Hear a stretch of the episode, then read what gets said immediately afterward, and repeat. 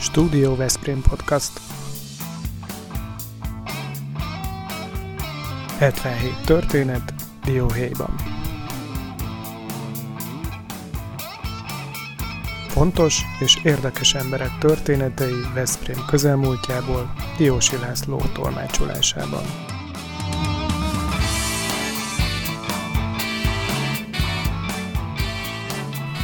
Úgy érezzük magunkat, mint amikor közel 30 évvel ezelőtt Mészáros Zoltán elindította a Jam Rádiót. Itt ülünk egy nappaliban, egy lámpán függ a mikrofon, és próbálunk egy profi podcastot csinálni. Ott emlékszem, hogy annak idején ilyen tojástálcák voltak, és egyéb nem kifejezetten erre a tevékenységre kialakított külsőségek. Na arra hogy emlékszel arra az időre? Mert az volt az első nagy dobásod. Tojástálcát ne sértegessük, tehát az akusztikai iparban egy felmérhetetlenül magas akusztikai jellemzőkkel rendelkező, természetesen előállított és olcsó eh, akusztikai burkolat. Úgyhogy meglepődnél, hogy a Jam mellett még hány rádióstúdió van a Kerekeföldön találkozná hasonló És már akkor ő gondoltál a környezet tudatosságra, mert ugye ez... Nem, nem egyáltalán nem. Hát a semmiből kezdtük, tehát azt mindig is mondtam később is, itt egy 5-10 évvel később, hogyha mondjuk 5 évvel később, vagy 8 évvel később valaki úgy akar belekezdeni rádiózásba, hogy, nekünk megadatott belekezdeni, tehát gyakorlatilag hazatérve Amerikából, 10 CD lemezzel és egy egy, egy, egy konverteres amerikai áram erőssége működő CD játszóval, meg összeszedett, vedett, kölcsönkért, a tévésektől kölcsönkért, mikrofonokkal, tehát abszolút jó hasonlat, akkor az úgy nem ment volna. Hát ez sok minden van, ami így a pionírkorban ment, és később már úgy nem ment. Tehát, hogy a, adott területre belépni, az, az nem mindegy, hogy az ember mikor kezd el valamit csinálni. Úgyhogy az biztos, hogy szerencsénk is volt, hogy akkor így ide visszakeveredő Veszprémbe 90-ben, 89-ben, 91-ben egy ilyen fiatal, tenni akaró, és a magyar rádiózással, annak zenei és mindenfajta profiljával, hát finoman szó és elégedetlen társaság azt mondta, hogy csináljunk valamit. Hát a hőskor egyik nagyon régi, hát már tényleg hát 1992. szeptember 4 vagy 5-én szólalt meg reggel 6 a Jam először. Na de most viszont megkérdeztük tőled, hogy szoktál-e podcastot hallgatni, és kiderült, hogy nem, nem. nagyon. Sőt, most keresgéltél egy darabig, amíg a mi csodálatos és széles körben ismert és egyre bővülő közönség előtt megjelenő podcastunknak adsz interjút.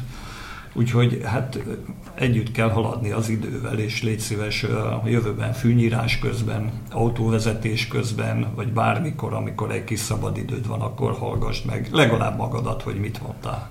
A legszebb egyik az embernek saját magát visszahallgatni, úgyhogy ebben nekem is nagy gyakorlat. A nácizmusnak vannak különböző stációi, ez egy ilyen közepes. Na egyébként a 77 történet Dióhéjban című könyvemben szerepel is egy történet, a hőlégballanos sztori. Erre gondolom te is úgy emlékszel vissza, hogy nem akármilyen produkció volt. Abszolút, hát ugye előrébb kezdődik a dolog, mert a 90, ez valamikor 94-ben volt talán, uh-huh. és ugye a Antal kormány alatt a Média Hajó nevű intézmény volt az, ahol a Dunán egy hajón a média vezető személyiségei és a politika találkozhatott. Tehát más világ volt azért egy kicsit retrospektíve visszagondolni, még az, az általam hát nem annyira kedvelt Antal kormány, és ma már egy nagyon haladó, haladó szellemiségű világot idéz fel ilyen tekintetben. De hát sok minden megváltozott ez a 20-30-40 év, 30 év alatt. Na lényeg, hogy egy kicsit fricska is volt benne, hogy a média léghajó az az én elégedetlenségemmel kapcsolatos nagyon burkolt, és már már kádári üzenetet tartalmazta a média hajónak, ugye, ami, ami hát egy... Mi akkor már ugye rádiózgattunk. És hát a terv az tényleg az volt, ahogy ebben a könyvben is azt leírtuk, hogy, hogy, hogy milyen jó lenne, hogyha városvezető figuráit fölpakolva egy ilyen hőlék ballonba, fölé emelkednénk a városnak, fölé emelkednénk a napi és kicsinyes mindenfajta ügyeknek, és felülről, onnan élőben, akkor az Vestel 450 telefon, már ilyen mobiltelefon volt ezek a táskával. Igen, ennek a számát de... tudod még? Nem. Ennek már nem. Nem tudom. és, és akkor onnan élőben interjúkat csinálunk, és akkor emlékszem pontosan, hogy a te, mint polgármester, a Marton Feri bácsi, volt a Településfejlesztési Bizottság elnöke, egy nagy tekintélyű. Sőt, nagy termető ennek Nagy termető is Feri bácsi, volt. igen. Akkor a Magyar Ádi Péter volt akkor a Gazdasági Bizottság nagyhatalmú elnöke. Lennert Laci. A Lennert László Laci volt a UPC, a későbbi UPC, akkor még Kábelkomnak az ügyvezetője. A Fábián Józsi volt a TV igazgató, és én azt hiszem, hogy ennyien voltunk, meg még ugye hát a, a, a hőlékballon kapitánya, aki aztán később... Úgy szereplő Igen, és a probléma az az volt, hogy ez a Jam Fesztivál keretében volt, tehát az én első fesztiválos ambícióimat itt gyakorolgattam 92, 93, 94 és 95-ben azt hiszem volt Jam Fesztivál, amivel azt akartuk csinálni, hogy a rádiót valamennyire a helyiek körében ismertebbé tegyük, nagyon hányatatott sorsú frekvenciákon tudtunk az elején működni, és nagy volt a szél. És ez, ez fel volt állítva ott a, a, akkor is Skála vár áruház előtti téren, és a, a pasi, amikor én megérkeztem, mivel tényleg ilyen viharos határon mozgó erősségű szél volt, mondta, hogy nem, nem repülünk, mert ilyen szépen és a kisebb kosarat hozta. És akkor addig rágtam a fülét, hogy ez nem le, ezt ne csináljuk, hát most már az embereket, hát ne, hát most már menjünk, röpüljünk. Amíg azt mondta, hogy jó van, akkor, na, akkor nagy nehezen rá lehetett venni, de ennek több, ugye attól félt a pasi, hogy fölmegyünk ott, és neki sodorja a 20 emeletesnek a hőlékballont, és rögtön bemondjuk a CNN-be, hogy a helyi, helyi rádió gyakorlatilag 8 ember halálát okozta, és ezt nyilvánvalóan a pasi nem akarta, Úgyhogy ezért azt csinálta, hogy ugye ezeket melegítik eh, propán-bután gázos palackokkal, hogy négy ember fogta lefelé, és iszonyatosan hevítették, és tartották nem túlzok, és egyszer csak elengedték. Igen, kvázi kilövési... Gyakorlatilag a pesgős dugó a, az üvegből úgy tűztünk föl, tehát esélyünk nem volt neki is. De egyébként tényleg a 20 emetes felé sodott egyébként a szél. Én emlékszem, hogy pár méterre... Hát jó, 20-30 méter, hát, de igen. az is pár méter. Szóval igaza volt, mert érezte, hogy a északnyugati szél volt, ezek a szokásos északnyugati frontok. Na, lényeg az, hogy felértünk egy utazási magasságra, tényleg egy kis ijedelem után, mert tényleg úgy mentünk fölfelé, mint a golyó, és akkor elkezdett sodorni bennünket a szél, emlékszem, Herend Bánd, uh, Hárskut felé. Uh-huh. És akkor tényleg az is volt, amit megnyugodtak a kedélyek, én csináltam az interjúkat, Feri bácsi elmondta, hogy a városfejlesztés így meg úgy, nem is emlékszem a részletekre. Lényeg, lényeg, hogy azt egyszer csak ugye úgy elfogott a program, és akkor úgy gondolkodtunk, hogy hát azért valamikor le kéne szállni.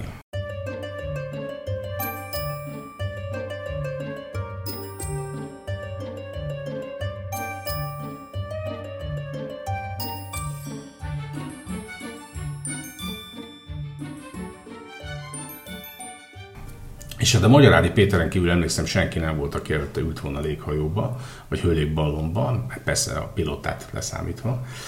És hát akkor úgy mentünk, ugye eléggé olyan intenzíven fújta ezt a hőlégballont a, a Hárskuti egyébként tehén legelő re a szél. És akkor mentünk lejjebb, lejjebb, és akkor az elején senki nem is foglalkozott ez a kérdés, hogy hogy is lesz az, mert az emberben az volt, hogy fölszáll a léghajó, azt leszáll.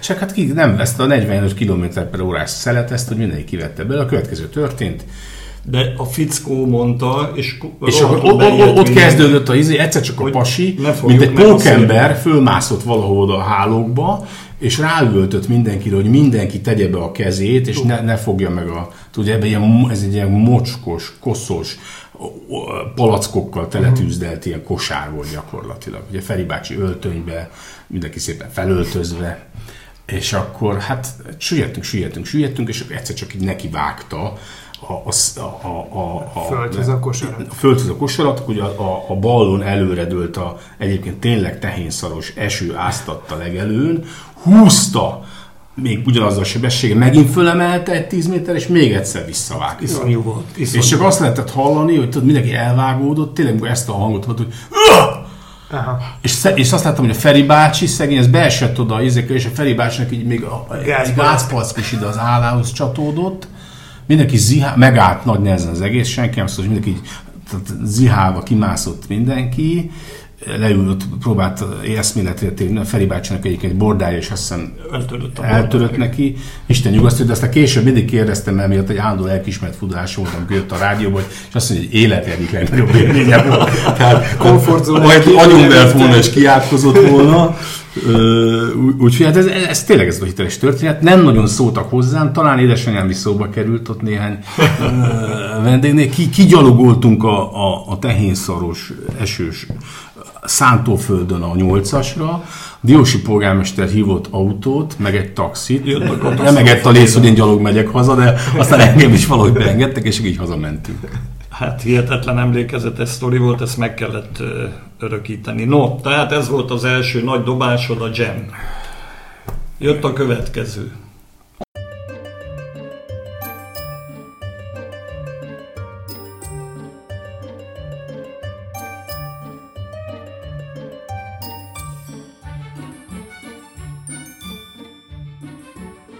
Mi volt a következő? A pusztai vendéglőnek a Oliva pusztai. rendbe tétele, és kialakítani az olivát, oliva éttermet, meg a hotelt. Így bizony. Na az hogy támadt ez az ötlet, mert te nem voltál vendéglátó? Nem, de én 89-90-ben ugye egy ilyen 4-5-6 hónapot kim voltam Amerikában ezzel a Camp America nevű maig is létező ilyen diákokat Amerikába kirángató és gyerektáborban őket dolgoztató intézménnyel, és ott én konyhán dolgoztam.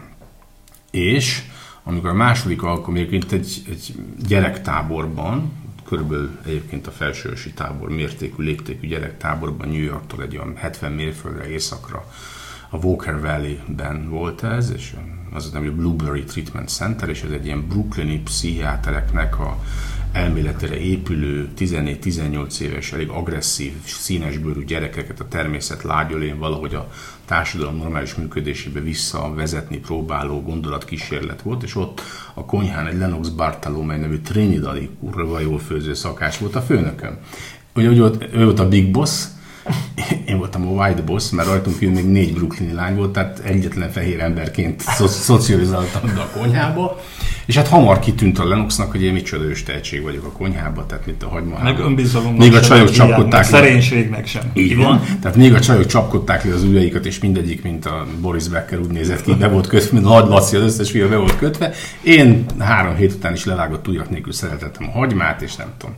És akkor azt mondta a Lennox, hogy nagyon egyszerű volt, egyébként 120 gyerekre főztünk ott. De hát Amerikában más ez a konyha, nagyon sok dobozolt, félkész vagy teljesen kész cucc van. És akkor azt mondja Lennox, hogy hát figyelj ide Zoltán, hát ugye én nekem van három gyerekem itt New Yorkban, mi lenne neked meg ugye se kutyát, se macskát itt, mi lenne, hogyha én pénteken hazamennék New Yorkba, és csak vasárnap este jönnek vissza, te mind a hétvégéket, mint szakács, és ezt kapná plusz szabadnapot. És így nekem kettőre nőtt a szabadnapjaim száma hétköz, hétközben. És akkor elmentem egy golfpálya melletti francia étterembe, egy ilyen seafood restaurantba, ahol tengeri, alapvetően tengeri herkentjük voltak, dolgozni egy francia gyerek mellé, és ott, ott valahogy nagyon, hát nem a, nem a táborban, a tömegmelóban, de a, ott valahogy belém, belém, belém égett ez, hogy ez milyen jó lenne egyszer embernek egy vendéglője. És amikor meghallottam a gemes időszak közepén 95-96-ban, hogy a, a, egyébként gimnazista koromból, meg egyetemista koromból is valamennyire bennem emléket hagyó pusztai vendéglő. Mi volt ott a pusztain? Ott volt, pusztaiban volt valami nagyon jó a, étel? A cipóban sőt csülök káposztával, tormával ez volt, és ezt fenntartottuk az étlapon sokáig, mint pusztai csülök, ameddig ugye ez a generáció ki nem ez az, ez az olivához most már kevésbé illik talán. De az első, tehát akkor vettük le, amikor már nagyon, mert ez egy veszélyes dolog volt, mert ez főcsülökből készült, és ott a csülöknél ott a csont mellett egy, ott, ott könnyen megindulnak mindenfajta bakteriális dolgok, de könnyen meg tud a főcsülök hát, romlani. És azért addig, ameddig, és nagyon sokan jöttek az első időszakban, ugyanúgy, mint nekem gimnazistaként, vagy, vagy hazajár, vagy egyetemistaként, jó emlékeim voltak a pusztairól, ami egy, egy, egy vendéglő volt az átkosban, az első hely, ahol tuborg sört lehetett inni, ami akkor nagy szó volt. És nagyon sokan emlékszem, úgy jöttek, hogy hát itt volt az esküvőnk, a mennyegzőnk, a mit, micsoda, és úgy bennük volt ez. Uh-huh. És akkor ezt, és akkor ezt, ennek a romjait megvettük 95-96-ban emlékszem pontosan, azzal, hogy ebből egy vendéglőt csinálunk, egy éttermet csinálunk, és akkor ehhez a gondolathoz jött, hogy talán stabilabb lenne, ha emellett szállás is lenne, és akkor megvettük nagy nehezen a mellette levő épületet, és így egy 11 szobás kis panzióval és éttermet nyitottunk. Most október 27-én lesz 20 éve. Most leszünk 20 éve. Gratulálunk, gondolom meghívod a várost egy hatalmas bulira, mindenkinek fizetsz valamit, minden, mint régen egy Minden 20. városlakót meghívjuk, és minden 20 éves hölgyet is meghívjuk.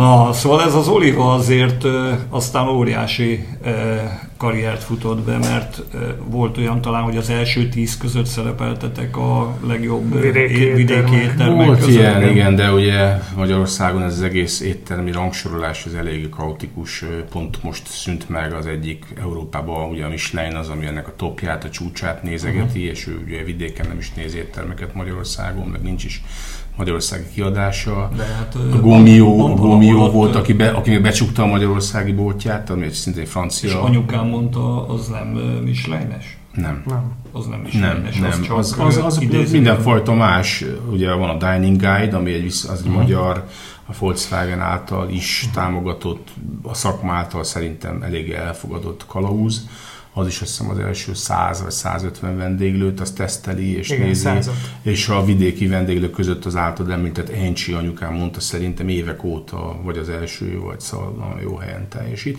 És ebben mi olyan, most olyan 60, azt hiszem legutóbb 64-ek voltunk, vagy 57-ek, már nem tudom nagyon sokat változott a gasztronómia azóta, tehát azért abban az időszakban is belegondolsz, hogy hol lehetett elmenni Veszprémben mondjuk nem tudom 95-ben vendéglőbe, mi mindig a, vagy a Fejesföldbe, vagy az erdei vendéglőbe mhm. jártunk, tehát azért közel nem volt ez a kínálat, mint ami most van, és ami az utóbbi öt évben történt, az meg aztán már teljesen mhm. Európában hatalmas a verseny, és nagyon sokan vannak, meg nem könnyű szakma ez. És most bővültetek tovább? Bővülni nem bővültünk, hát annyit bővültünk, hogy a 11 szobához képest most már 8 éve még megvettünk egy ingatlant alattunk, és akkor így föl tudtunk menni 20 szobára, tehát ez a kis hotelünk az most 20 szobás. rész is.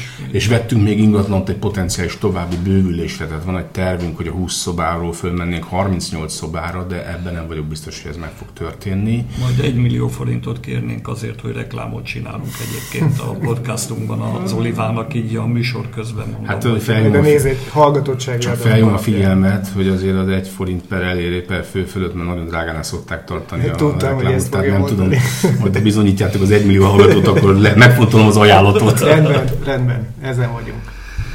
No, hát akkor ez volt a következő nagy fejezet a, a életedben. Aztán jött a Schneidberger. Valahogy nem. Akkor még az, jött, még az ünnepi ugye, ugye az olivát mi megnyitottuk, és bennem sok minden volt, amit szerettem volna csinálni, ami nem nagyon volt a, akkor itt a vendéglátó egységekben.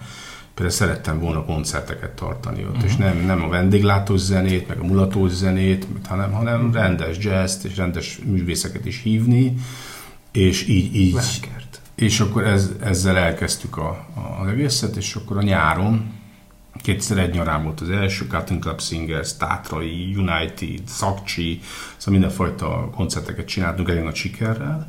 És akkor megismerkedtem zenészekkel, és a László Boldizsár nevét nem lehet kihagyni, talán nem is szoktam kihagyni, ugye most már a Szegedi, Szegedi opera tenorja és a Magyar Operaház művésze, Boldi ott hagyta a popzenét, de a Cotton Club Singersnek volt ő az énekes, trombitás, menedzser, vezetője, ugye a Szűcs Gabi, a Kozma Orsi, meg annak idején még a, még a, a hogy hívják a pápai származású popénekes nőnket, a, a Zséda, Zséda is benne volt. Úgyhogy, és a Boldi elkezdte rágni a fülemet, megtetszett nekem ez. Ugye hát bennem volt az a Jam fesztiválos élmény, az egy milyen marha jó 200-300 embernek örömet okozni egy koncerten. Jegyzem meg érdekes módon a Várkert a későbbi Vákert színpadon is csináltunk koncerteket, és ez is nagyon tetszett nekem, hogy ez milyen jó helyszín. És rágta a fülemet, hogy csináljunk nagyobbat, mert hát jó, jó, szép dolog ez, hogy 80-90 ember előtt játszik a Cotton Club Singers, annyi pénzért, amennyi pénz ebből ki szedhető, de hát miért nem megyünk és bérel. És akkor kibéreltem a egyetemi aulát. Akkor az volt, ugye, akkor még nem volt hangvilla, csak a Petőfi Színház volt, és az aulát akkor egészen a hangvilla belépésig nagyon sok koncertre is használták, függetlenül attól, hogy hát akusztikailag milyen bajok vannak vele. És akkor ott csináltunk egy ilyen Cotton Club első koncert, Cotton Club Singers, fönt vacsorás asztalokat adtunk el, tehát összekötöttem a gasztronó, gyertyafényes vacsora, egy lent, és, és, nagy siker volt, tele volt, üzletileg is jó volt, és akkor még jobban megtetszett nekem ez az egész. És úgy csináltunk ott többet, Presszer, Rostandi, mit én, elég sok koncertet csináltunk ott, és akkor egyszer csak így pattant a fejemből ez a, ez a Veszprém Fest ügy, és? És hova mentél? És, hova hát mentél? Elmentem a tartó tisztünkhöz, a város akkori polgármesteréhez.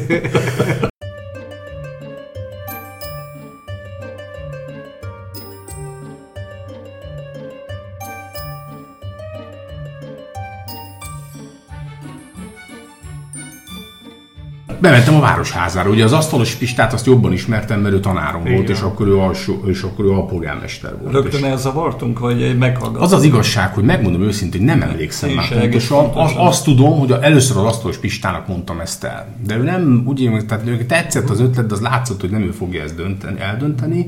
És akkor azt hiszem, hogy az ott, hogy elmondhatta neked, és akkor utána egy következő találkozó, amikor meg amikor meg, meg veled találkoztunk, és akkor te a magad, hát hogy mondjam, ilyen kicsit távolságtartó, kicsit ironikus stílusában, azért az látszott, hogy te ezzel szimpatizálsz az ötlettel, és, és nagyon azt, azt éreztem, hogy ez egy komoly támogatást fog kapni, a komoly támogatás 5 millió forint volt, ez már nem, de, de nem volt akkor semmi.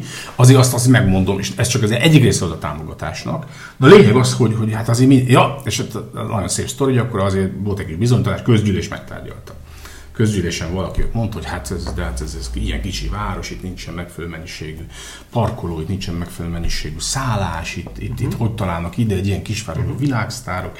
Na, akkor az lett belőle, hogy akkor a Turinform iroda csináljon egy megvalósíthatósági tanulmányt, eh, amit ugye hát azóta eh, már jobban ismerünk, meg és, és a Turing megcsinálta ezt a tanul, megcsinálta, csináltatta, emlékszem, Lőrinc Kata volt az igazgató, emlékszem a Kata ezért aztán utána elnézést kért tőle menj megfelelő időpontban, mert ez azt mondta hogy ez a megvalósíthatósági tanul, ez nem megvalósítható. Nem, nem.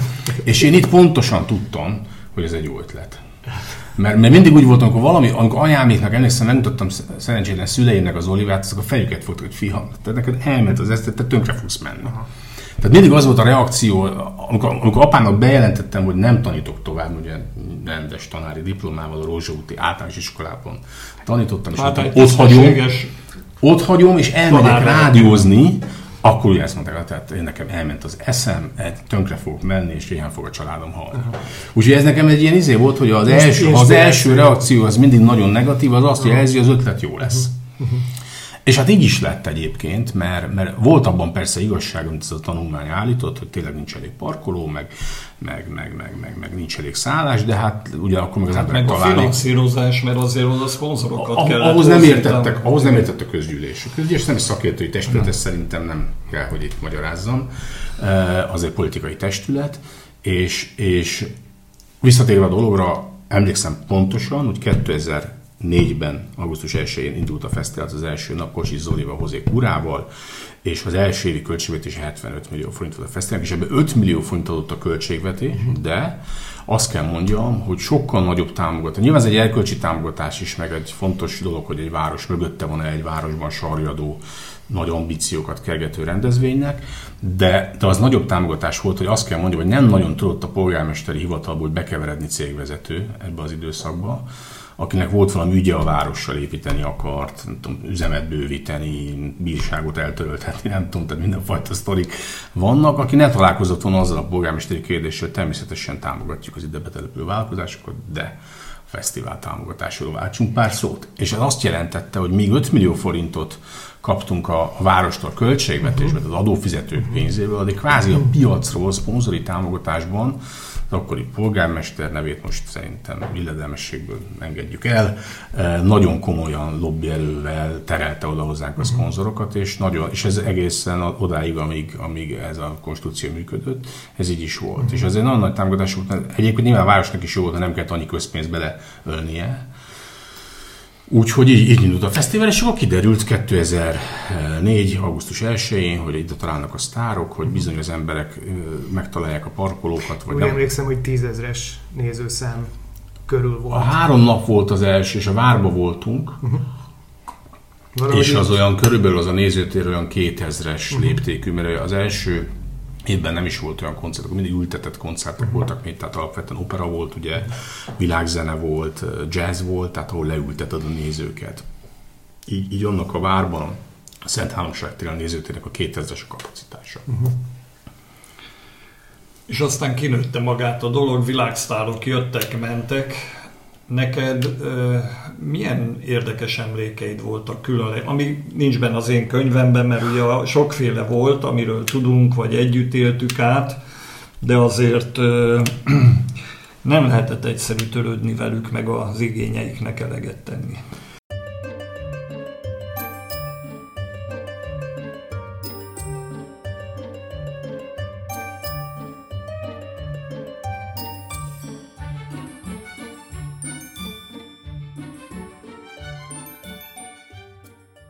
Elején, az első talán öt évben ugye az egy ilyen one man show volt a részemről is, hogy minden olyan dolgot én csináltam, amit ma már mások csinálnak. Tehát a booking, ami nagyon fontos, tehát a, a sztárok felhajtása és az ügynökségeik bombázása és a leszerződtetése az egy nagyon eszenciális dolog ezen a piacon, azt is én csináltam. Ma már nem, tehát ma már a kollégám, Pordány Norika, aki ezt csenegető estig, mert, mert ez nagyon sok időt igényel, meg nagyon fárasztó dolog, de ez egy tipikus, ez Covid-tól függetlenül is egy home office dolog, mert egy mhm. notebook hozzá, meg egy telefon, tehát a Nóráiknak a férjével kimentek egy évre Filadelfiában, a férje ott dolgozott, akkor onnan csinálta, és nekem hót mindegy volt, hogy honnan üldözi a világsztárokat. És terelgeti ide őket. És a, és a hosting is, tehát amit már szintén nem én csinálok, hogy elmegyek, a, elmegyek az Aldi Meulájra reptérre, kimegy, kimegy, így van, kimegy a kocsimmal, elhozom, elviszem a szállodából, kvartéozok vele, kávézgatok vele, megkérdezem, hogy így meg úgy meg amúgy, tehát már ez nem, nem így van. Tehát a, a kapcsolatom ilyen tekintetben az első x évben sokkal szorosabb volt. Most nagyon sokszor van, hogy én csak úgy találkozom már a fellépőkkel, mert, mert jellemzően azért ez egy nagyon nagy uh, körforgás, egy ringlispil, tehát nagyon sok olyan zenekar, ami vagy az előző este ér ide, vagy aznap.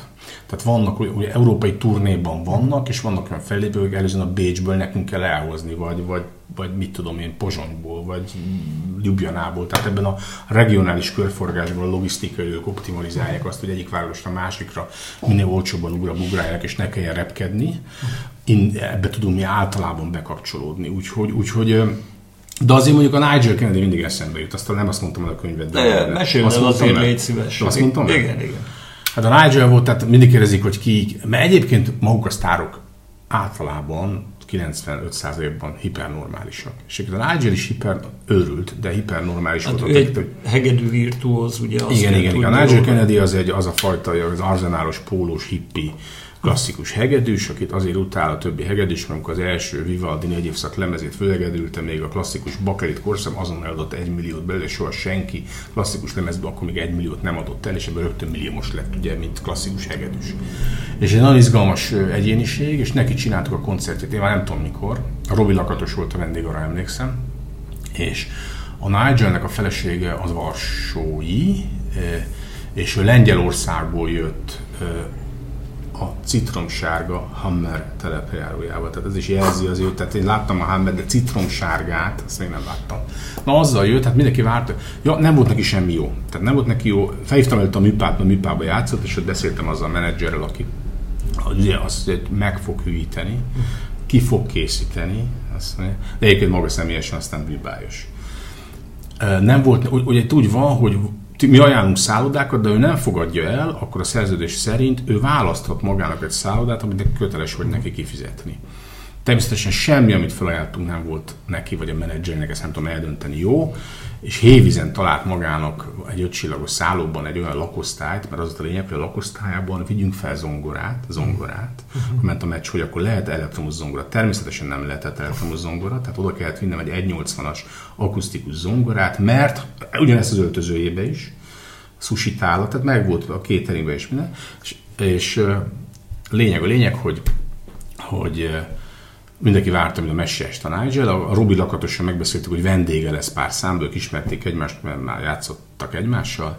Robi izgult, hogy ott, ott ült már palotával, nem tudom, hogy mikor próbálnak, hogy előző nap majd megérkezik a Nigel délután, és próbálnak, természetesen Nigel ki van kapcsolva, éjfél nem tudunk semmit, egykor telefonál a szállodából a recepciós, hogy a Kennedy úr megérkezett, be van kötve a lába, és fölhúz a szobájába, és lefeküdt. Délig nem lehetett rányitni az ajtót, van üvegbe beléphetett, úgyhogy próba összedőlve semmi. Na jó, mindegy az zongorához hozzának is nyitotta az zongora tetejét. Egyébként az öltözébe sem nyitotta ki. Azt csak... Ne felejtsd, az ókori kínai teát is biztosít. És benne el. volt, és benne volt a, a riderében, ugye nem csak az van leírva, hogy szálloda, hanem az is, hogy mit eszik, mit iszik, és ott volt egy, egy kínai tea, ami, ami nagybetűkkel ki volt emelve, hogy ez ne, ezek kötelező, tehát ennek lennie kell az öltözőjébe, és ha ez a tea nincs, akkor nincs inkább szóljunk, mert akkor ők hozzák, és akkor a catering felelős, nem tudom, nem fogunk itt a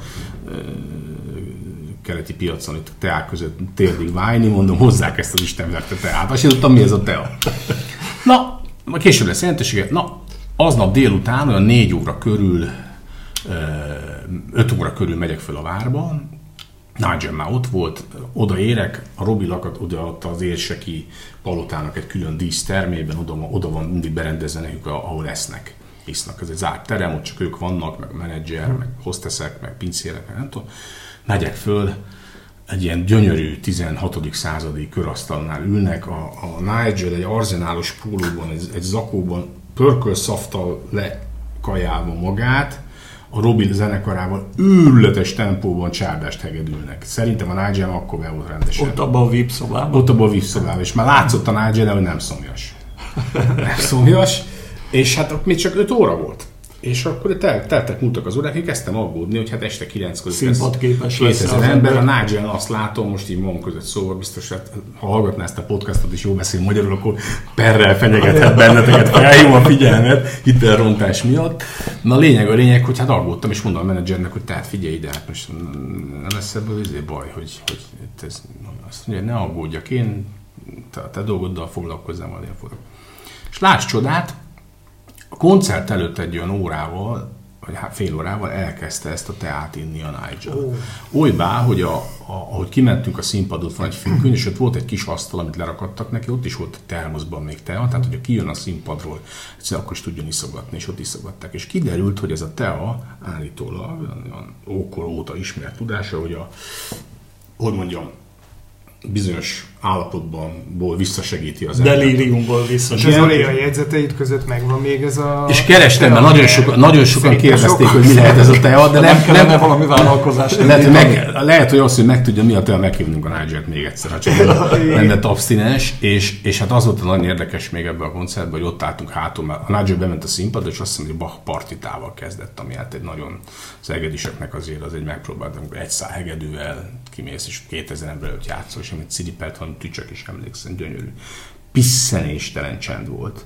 És a Robi, aki hát azért nem egy izé, tehát nem egy tucat hegedűs, a Robi lakatos, ugye a Janu Himenuhi járt ki abba a bárba, ahol ő hegedült Brüsszelbe annak idején a legendárium, meg a valóság szerint is. Á, csak és hallgatja, hallgatja, szót nem szól, és hallgatjuk az egészet, és azt mondja, a kurva anyját ennek a Nigel. szóval egész nap tök részeg volt, és így tud hegedülni.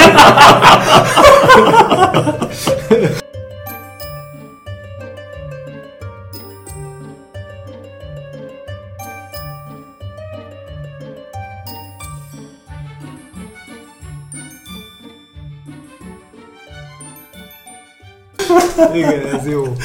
Zoli, még egy visszautazva a legelejére, ez, ez az ünnepi játékok elnevezés, ennek van köze Byrite-hoz? Mert ugye van. tudjuk. Hát az a nagy vita volt, hogy annak Mert idején... Ugye lett egy névváltás később. Igen, tehát a, a, nagy, a néven nagy, nagy brainstorming ment, hogy mi legyen a neve. Uh-huh.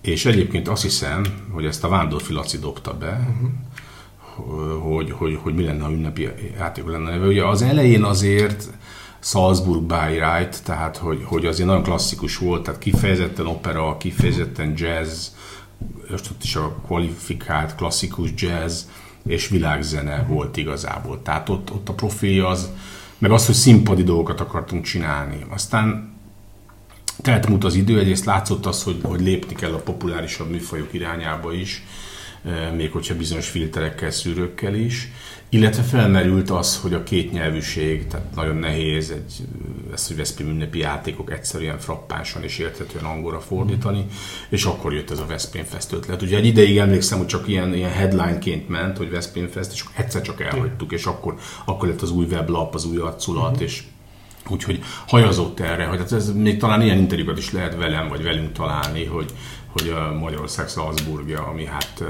egyébként bizonyos értelemben nem légkő kapott, mert például az épített környezet, és a, tehát az, hogy egy nagyon, Várban, nagyon, nagyon inspiráló és építészeti értékeit itt tekintve is komolyan ez a leg, egyik legexaktabb barokk épület együtt tesek veszik körbe gyakorlatilag a Szent Háromság teret, és ugye ebbe raksz bele olyan zenei produkciókat, amik, ami... de ez túllógott. Most az opera aztán pár évig nem is volt, most tavaly előtt ért vissza az opera. Uh-huh. És addig azt hiszem, hogy egy három-négy évig nem is volt opera, mert azért egy külön műfaj. Az idei, bocsánat, erről még beszéljünk egy kicsit, hogy az ideivel akkor most már nem számolhatunk. Nem, hát nem, ugye nem. ma este mi történne, ha nincsen Covid, akkor én a Dido koncerten lennék, sokan másokkal, akik hát, már hónapokkal ezelőtt erre igen, igen, igen, igen, igen. Hát, egyébként ma pont ma tettem ki egy órája, vagy másfél egy posztot, mert teljesen meglepő, de többen telefonálnak be, hogy akkor hol lesz a Dido koncert az arénában, vagy a História kertben. Te még ezt is meg tudnád oldani valahogy, nem? Meg, Hogyha meg, most mindenképpen kellene egy Dido koncertet azért valamiféleképpen össze. Ja, hát ugye az egész európai fesztivál szezon, az, meg a fesztiválpiac össze, összedőlt gyakorlatilag. Ez már az az igazság, hogy áprilisban összedőlt. Uh-huh. Tehát én azt már sejtettem, mert pont amiatt a Dido is egy kiváló példa hogy nem az van, hogy a Dido, akik mint Angliában él és, és angol művész, hogy ő Londonból ide jön Veszprémbe, aztán visszamegy Londonba, és majd onnan megy Helsinki-be, meg onnan megy a Poli Jazzre, meg a Marciak Jazzre, meg a nem tudom hova, hanem próbálnak turné keretében menni, az kevésbé macerás és sokkal olcsóbb. Uh-huh. Úgyhogy a Dido az, az egyébként nagyon sokáig nem lépett fel, tavaly kezdett azt hiszem el turnézni, és hát ma este lenne a Dido koncert az első. Egyébként Magyarországon ma lett volna először Dido koncert, tehát sajnos én már előbb tudtam, hogy a fesztivál nem lesz megtartani, de amikor ezt bejelentettük, mert ugye hónapokig dolgoztunk azon, hogy mi lesz a, mi lesz a jegy visszatérítési uh-huh. stratégia. Reménykedett a piac benne, hogy, hogy lesz egy olyan voucher szisztém, amit például a németek bevezettek. Sajnos a magyarok nem merték bevezetni, félve az unió ezügyben való nem tetszésétől ami azért megmentette volna ezt a szegmenset, és nagy segítség lett volna. Az a lényege egyébként röviden, nem mutatva a hallgatókat, hogy ha elmarad egy rendezvény, akkor sem kell visszaadni egyet egy évig a jegyárat, hanem ki kell bocsátani egy vouchert, és a vouchert ugyanaz a rendezvény a, vásárló levásárolhatja egy másik, vagy ugyanarra majd egy év, vagy egy másik rendezvény, és hogyha akkor sem akarja, vagy tudja le, akkor vissza. Tehát kapsz egy év haladékot, a cashflow-dat megmenti, Aha. tehát ez egy nagyon progresszív dolog lett volna. A németek nem foglalkozott az unió húgásával, simán bevezették. A magyarok nem merték bevezetni. Szóval ez, ez ment, és azért most ez, ez üzletileg nagyon megrázó. Tehát pont a Dido koncerten már majdnem 70%-a visszaigényelte a jegyek árát, minden buzdításunk és e, hát agitációnk ellenére, ahol próbáljuk mindenkit, és ezúton is mindenkit rábeszélnék arra, hogy várja meg szeptember közepét, amikor bejelentjük a 2021-ben hozzánk érkező sztárokat, és mindenki át konvertálhatja uh-huh. a jegyét bármelyikre, akit majd ott bejelentünk, és nagyon remélem, hogy egy nagyon izgalmas és színes, sokrétű fesztivál lesz, több nap lesz. Milyen, először, milyen programok lesznek? Tudva levő? Először, nem tudva levő. Először a fesztivál történetében hét napos lesz, egy hetes lesz a fesztivál, tehát egyrészt mi is készülünk erre a 2023-ra, és az volt a megállapodás a városvezetés ügyében, hogy a Veszprém Fest az pont LKF keretben kapjon egy olyan támogatást, amiből képes egy kicsit előrébb lépni a nemzetközi fesztiválokhoz, ami azt jelenti, és ennek az egyik eleme nyilván az, hogy hosszabb lesz minden évben egy kicsit a fesztivál, és több színpadot tudunk beindítani, tehát visszatérünk most a historiakert mellett majd a várba is, és olyan típusú előadókat, akiknek inkább az a lépték illik, a világzenét mondanám, vagy a klasszikus jazz mondanám, vagy akár az operát, azokat ott tartjuk, és a populárisabb, kicsit mert nagyobb is a historiákat, azokat meg lent tartjuk, és a nagyon-nagyon-nagyon megtetszett nekünk eh, Alajkó Félixel szenteltük fel ezt a jezsuita romkertnek nevezett kis 400 fős kis gyönyörű kis kerti színpadot lent a, a Veszprém völgyi Apáca Kolostor mellett, és azt is beillesztenénk. Ott most egy klasszikus sorozat lesz, egy három estés klasszikus eh, sztárokat fogunk oda vinni és mondom, mondom, idén megint, jövőre megint erőteljes lesz a világjazz, a jazz is, opera is lesz, úgy pop is lesz, tehát, tehát ez sokkal szélesebb spektrumhozzuk a fellépőt. Ugye ez egy előrelépés, azt mondod, de amit most leírtál, én ez alapján nem nagyon tudok azonosítani hasonló fesztivált. Van ilyen Európában, ami, amit most itt leírtál nekünk? Ez hát van, van azért. Tehát azért, ha a zenei profilt nézed, tehát egy papírlapra felirogatod azokat a fellépőket, akik jönnek hozzánk, meg mondjuk a Pori Jazzre, vagy a North Sea Jazzre, vagy a Montreux Jazzre, vagy a, vagy a Marciac Jazzre, tehát nagyon sok ebben a műfajban, ami prémium kategóriás művészeket hoz jazzből, world musicból, néha popból is, azért van egy, egy 50 60 De ilyen mixed az már, hogy operát is csinál, meg popot is, az nem az nagyon. Az már nem nagyon. Az már nem nagyon. Hát az, hogy több helyszín az abszolút, tehát egy nagy fesztivál, de azért azt tudni kell, hogy ezek a fesztiválok, akikről beszélek, és amiket én ilyen tekintetben valahogy etalonnak tartok, azért azok nem 17 éves fesztiválok, hanem, hanem az 50-es, 60-as évben indult fesztiválok. És a költségvetésük nagyságrendekkel, tehát a Hajnal Csaba mindig mondta, hogy hát 800 millióból itt a 3 milliárd tartjuk a frontot, kicsit hasonló a helyzet, tehát nagyságrendekkel nagyobb pénzekről van szó. Ott, de azért ez egy jó érzés, amikor fölmegyek egy ilyen nagymódú fesztivál honlapjára, és akkor nézem, hogy Jamie Cullen, Diana Krall, Gregory Porter, ugyanazok vannak, mint nálunk. Ja, és amikor a színpadra mész föl az első napon, és bejelentett, hogy mi lesz, azért az egy fantasztikus érzés Igen, lehet. Feleségem mindig fél, mindig mondtam, hogy nekem egy vágyam van csak, hogy egyszer egy két-három ezer embert énekelhessek. És mindig rettegnek, hogy egyszer, egyszer, egyszer, egyszer egy életem, egy halálom, és elkezdek énekelni. Színpad előtt még el teát, tudod, akkor menni fog. Ez a Studio Veszprém műsora volt. Hallgasson ránk minden pénteken. Ez a beszélgetés itt nem ért véget. Jövő héten folytatjuk a Schneidberger központtal, az Európai Kulturális Fővárossal és Mészáros Zoltánnal. Ezek és más történetek a diósilászló.hu weboldalon megrendelhető könyvben.